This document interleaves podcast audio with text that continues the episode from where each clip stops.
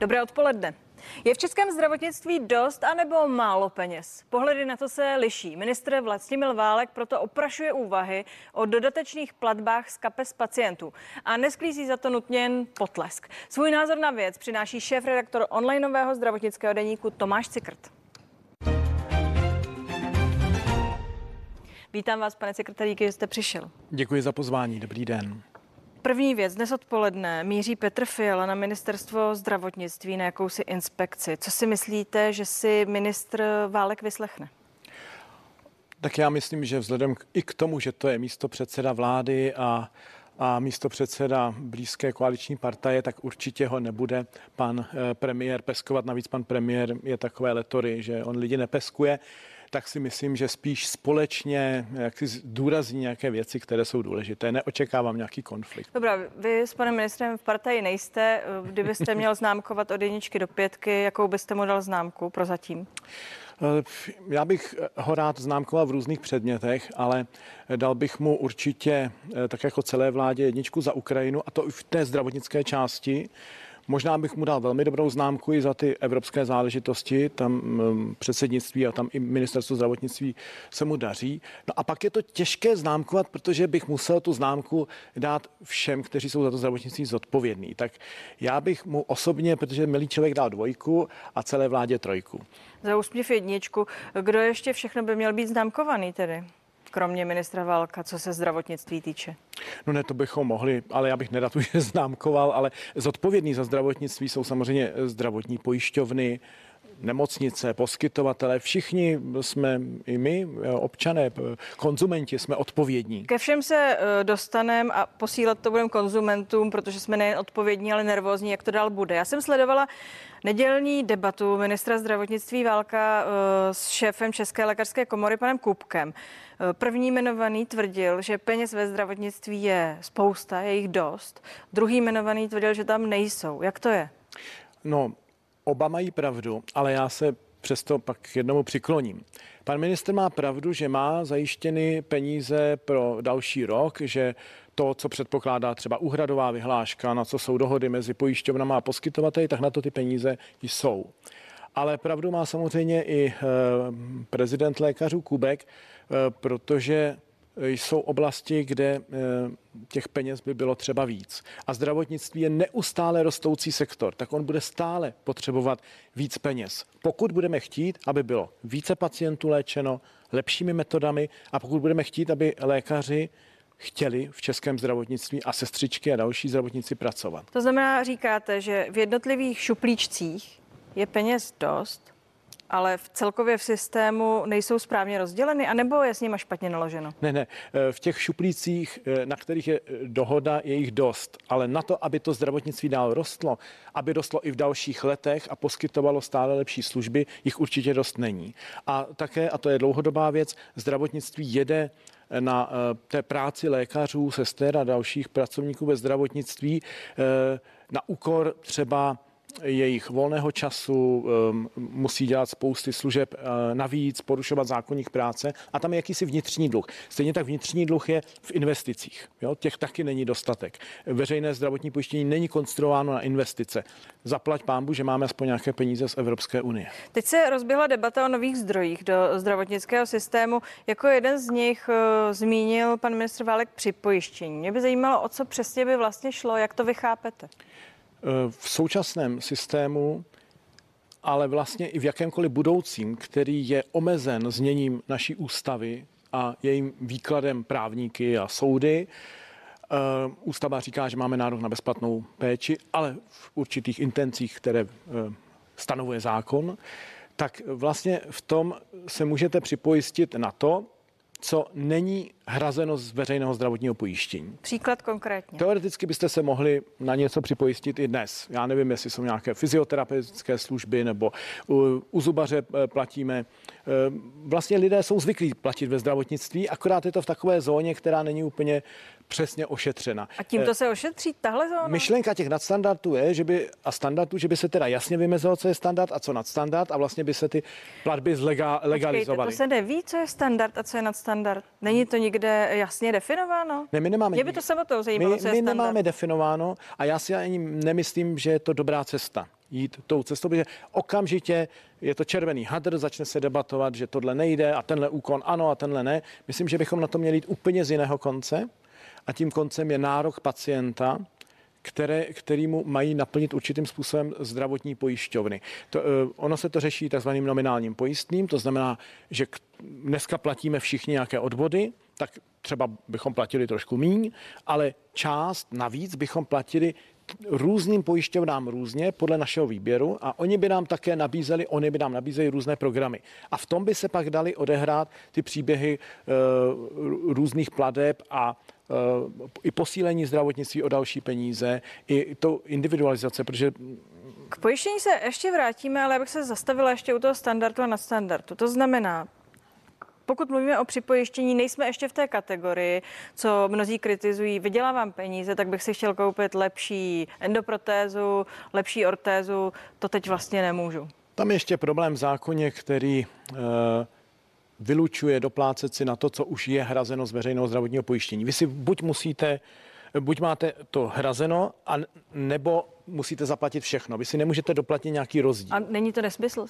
Tohle já považuji za nesmysl. A, a jsme tu, na cestě k tomu tohle odstranit? Byly tu opakovaně pokusy, e, to je takový jenom takový cancor v zákoně, říká se tomu paragraf Fischerové podle paní poslankyně, e, když si z ČSSD, ale nepodařilo se ho úplně odstranit a pořád tam je. Uh. Ministr Válek představil tu vizi jakéhosi připojištění a nesklidil úplně eh, potlesk, a to zejména eh, z řad zástupců zdravotníků a zdravotnických odborů. Eh, jsou jejich argumenty legitimní? Ty argumenty jsou legitimní, byť já si nemyslím, že nadstandardy sami o sobě by vedly k, nějaké, eh, k nějakému ohrožení eh, třeba chudých lidí. Ale to nebezpečí tam jisté je, pokud by byly špatně nastavený. A proto si myslím, že začít na standardy není dobré. Prostě vede to k určitému rozdělení té debaty, vlastně odmítnutí jakékoliv debaty o financování. Pan minister to řekl jako v rámci debaty Eh, na stranické konferenci jako spíš takový, takovou myšlenku pro budoucnost, což u pravicové strany je normální, já myslím, že to je v pořádku. A vidíte, jaký to, jaký to vyvolalo odezvy, divoké odezvy hned. Takže on vlastně jenom vyslovil na stranickém uh, meetingu nějakou myšlenku a hned byla zadupaná, ještě než by náhodou někdo ji dál rozpracoval. Vedle toho paralelně se pracuje na připojištění, to ano, to je v programovém prohlášení vlády a já jsem sám zvědav, na co to připojištění bude, protože to se musí pohybovat jenom v tom, co je dnes a musí se orientovat na to, co není dnes hrazeno z veřejného zdravotního pojištění. A ten, eh, ten okruh je tam velice úzký a eh, různé, eh, různé chytré hlavy si s tím lámou hlavu. Je do toho zapojen i pan senátor Kraus jako předseda senátního výboru z ODS a uvidíme, co ta skupina přinese. No a musela by se tedy, když vás bedlivě poslouchá, změnit ústava? Tomu, abychom mohli tedy eh, se posunout v té debatě dál a ten, kdo na to má, si mohl koupit nakonec tu lepší endoprotézu? Tohle je dobrá otázka, strašně těžko se na ní odpovídá. My jsme měli eh, jako zdravotnický deníkovou konferenci, kde jsme přizvali soudce, eh, soudce jak ústavního soudu, tak nejvyššího správního soudu a oni nám v podstatě řekli, že současné znění ústavy umožňuje vznik nadstandardů, jedině, že musí být ustanoveny zákonem a nikoli vyhláškou. Ta chyba, kterou udělal pan minister Heger, byl, že to měl vyhláškou. Ale pak nám vysvětlovali dál, co teda může být předmětem toho na standardu. No, může to být nějaký komfort toho pacienta nebo něco, co bezprostředně nesouvisí s léčením, ale individuálně i komfort může souviset s léčením. Vysvětlete mi to, Čili... ta endoprotéza je komfort nebo to souvisí no, přímo s léčením? A to je teďka otázka. My to, to nevíme. No, eh, je to podle mě sporná otázka, nekonečně sporná otázka.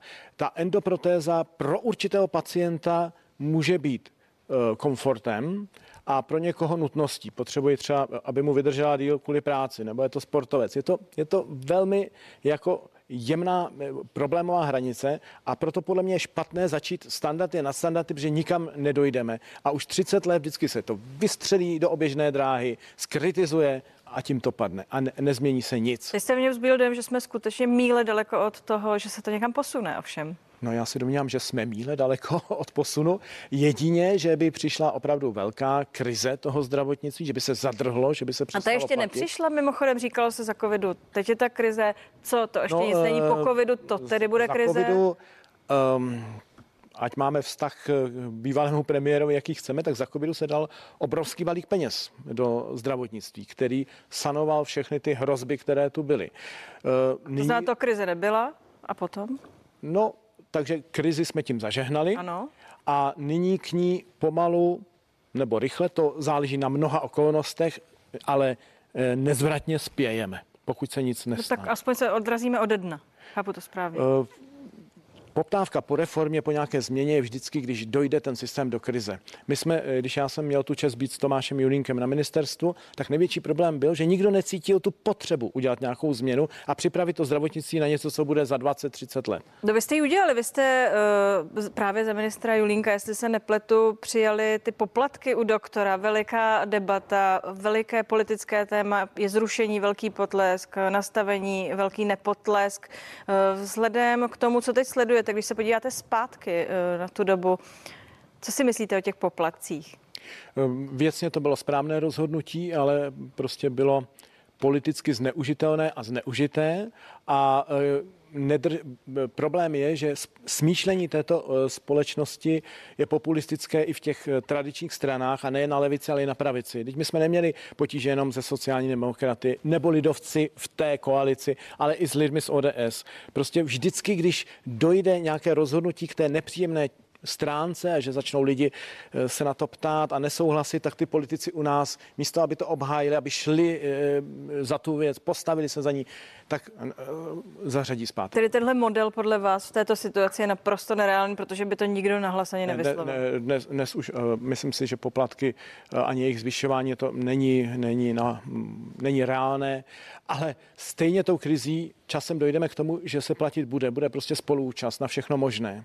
A bylo by dobré to udělat řízeně a s předstihem, tak, abychom ochránili chudé lidi, protože pokud se nic neudělá, tak ten systém nějak půjde a přirozeně se rozdělí na, eh, takže ten jako státní nebo veřejný bude chudší a chudší a vedle toho paralelně vznikne paralelní svět, na který dosáhnou jenom ty bohatí. Takže kdo nechce teď změnu, vlastně připravuje špatnou budoucnost pro chudé lidi, sociálně slabé, ale možná i více nemocné pro budoucnost.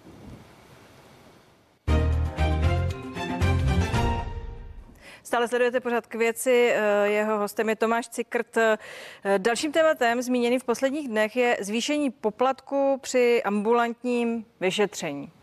To mi přijde vlastně trošku podobná věc. Je to vůbec na stole? Mluví se o tom? Je to pochopitelné, myslím, zřetelné, jako nebo to je... pokud se nepletu. Tak. Jako, jo, uh, protože ty ostatní jsou zrušený, jo, tak uh, Jistě hodnota peněz, inflace, všechno se mění, takže jako nějaká oprávněnost tu je, ale obávám se, že to narazí jak na politické limity, tak možná ty soudní. Vzpomeňme, že když byly zavedeny poplatky za ministra Julínka, bylo to 60-30 eh, korun, tak ústavní soud je schválil a přitom posuzoval, oni mají takový legrační pojem, snad mi to odpustí, že říkám legrační, rdousící efekt. A tehdy řekl, že to ještě rdousící efekt nemá. Když je ale potom zvýšil pan minister Heger, tak už řekl, že rdousící... Myšleno na toho pacienta má to Ano, na, na, na konkrétního na... pacienta. A zase by se znova posuzovala ta hranice. Nevím, jestli to někomu stojí za tu politickou investici do toho si tímhle zase projít.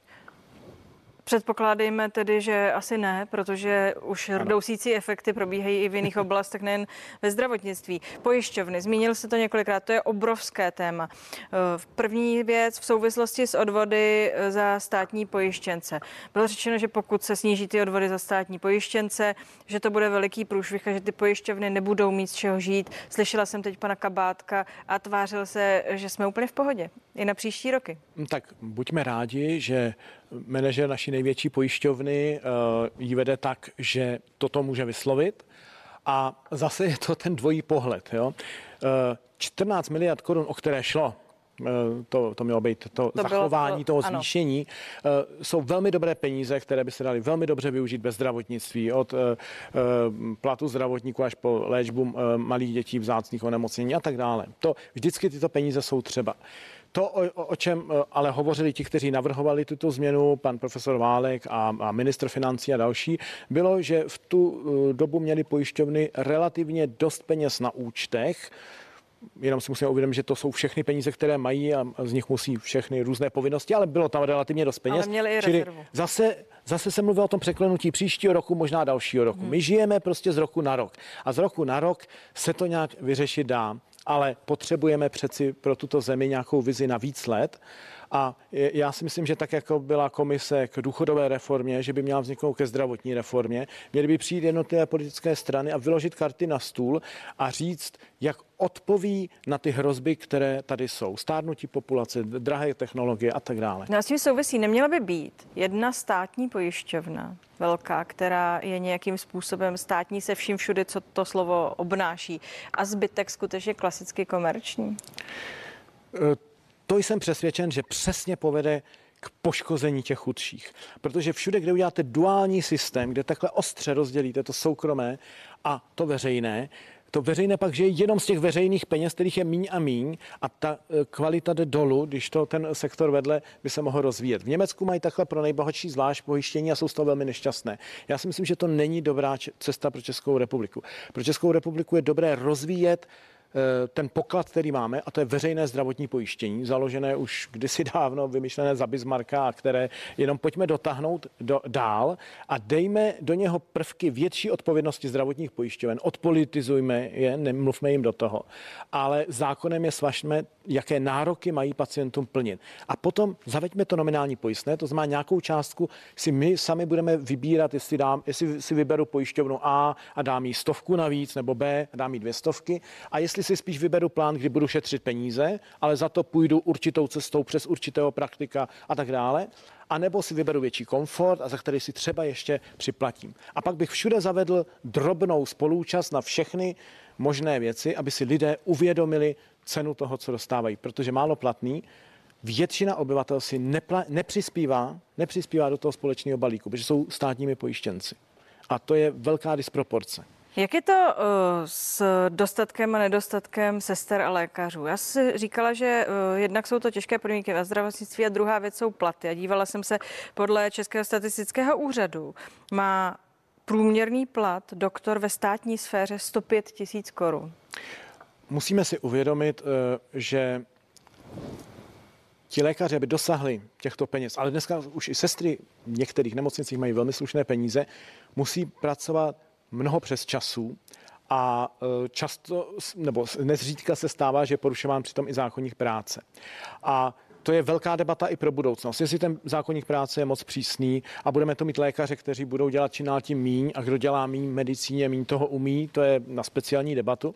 Ale prostě ty peníze jsou tvrdě vydřený. A dneska už vám ti lékaři, zejména mladí, řeknou, mě už nezajímají peníze, ale já chci, aby se dodržoval zákonník práce. Já si chci užít ty peníze, já chci mít dostatek volného času a e, e, na to mi ty nemocnice vytvoř v souladu s platnými zákony prostor. A to samozřejmě taky bude vyžadovat uh, další peníze, aby se zaplatilo. Tedy je to ten tlak, ne platy, co ty lidi Je to tlak toho systému na, na odpuzuje. celý to postavení toho člověka v té práci. Už to není jenom tlak na peníze, je to tlak na důstojný výkon té práce. A e, s tím se musíme nějak jak to popasovat. Vedle toho ale musíme zvážit, že na počet lékařů na tom nejsme špatně, jsme spíš nad průměrem zemí, řekněme, těch vyspělých. A je otázka, e, jestli je máme dobře rozvrstvený, ve stru, jestli ta struktura českého zdravotnictví je správná. Tak to, na to známe asi odpověď, když se podíváme třeba na situaci v dětské psychiatrii. Zkrátka a dobře ne. asi není. Pak jsou obory, eh, Ono je to dvojí struktura. Jedna struktura je v jednotlivých oborech, to jste velmi správně řekla, dětská psychiatrie je totální katastrofa. Někde se v tom eh, přemýšlení o, o budoucnosti medicíny na, na tohle jakoby zapomnělo. A máme pár takovýchhle, ale tohle, tohle je možná nejkřiklavější hm, případ. A pak máme eh, špatnou strukturu v tom eh, ambulance, nemocnice, počet nemocnic a tak dále. To teďka to je na dlouhou debatu. Ale věřím tomu, že u lékařů je situace řešitelná. Mnohem složitější je u sester, což není jenom český, eh, če, če, český problém. Celosvětově chybí několik milionů sester. Prostě jednak jejich práce se na jednu stranu zkomplikovala, jednak eh, jejich potřeba víc, děla, je víc um, pacientů, víc výkonů a obrovský problém je pak dlouhodobá Dobrá, a jak dostaneme ty sestry eh, do práce? Potom, že jich není dost, o tom mluvil pan profesor Pirk už 15 let zpátky, možná 20 let. Teď jsme tady, jsme po covidu, říkalo se, ještě ty, ty zbytky těch sester odejdou. Pravděpodobně neodešly, nějak to funguje, ale jak je dostat eh, do zdravotnictví? Kdy se stane zdravotnictví vyhledávaným zaměstnavatelem pro tyhle lidi, které potřebujeme? Je to, není to žádný uh, kouzelný proutek, na to neexistuje. Říkám, že problém je s tím všude ve světě.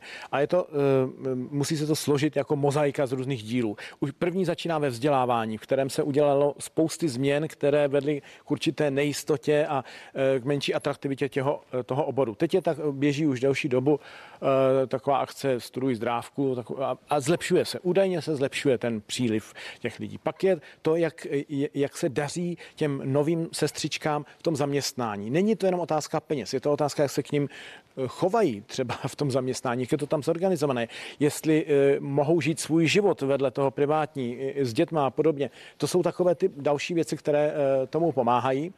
A potom je to situace na trhu práce, kdy když máte velmi nízkou nezaměstnanost, tak samozřejmě eh, se přetahují ti zaměstnanci a, a jdou za dobré peníze i do méně atraktivních míst. Ale toto si myslím, že je taky přechodná doba. Čili věřím, že to v těch dalších letech bude lepší, ale určitě to nebude optimální. A budeme muset hledat jiné cesty, než jenom navyšovat personál. Budeme muset hledat cesty moderní elektronizace, budeme mít třeba starší pacienty ne v nemocnici, ne v LDNC, ale doma, budou mít různá nositelná elektronická zařízení, která budou signalizovat například eh, pokud budou potřebovat pomoc. Měli bychom víc podpořit domácí péči, protože v tom domácím prostředí to vyjde i levněji v konečném důsledku. Čili těch změn to musí být globální balík změn. To, co říkáte, bude znamenat, že budeme potřebovat ve finále eh, méně lidí, ale to méně budou tam o to radši a o to motivovanější. Eh, my jich budeme potřebovat o něco víc, ale i tak jich nebude dost, tak potřebujeme, aby byli motivovaní, spokojení a e, dobře zaplacení a aby měli k dispozici dobré přístroje. A budeme potřebovat ale, aby i pacienti e, mnoho věcí zvládli sami. Kdy to bude? Máte 12 vteřin do loučení? Eh, kdybychom teď na to sedli a, a sedli si politické strany, řekli, máme problém a udělali nějaký, domluvili se na pár věcí, které je třeba udělat, tak eh, do deseti let by první změny mohly být. Děkuji vám. To říká Tomáš Cikrt. Více otázek ani odpovědí už v pořadu k věci neuslyšíte. Těším se s vámi u dalšího vysílání CNN Prima News na viděnou.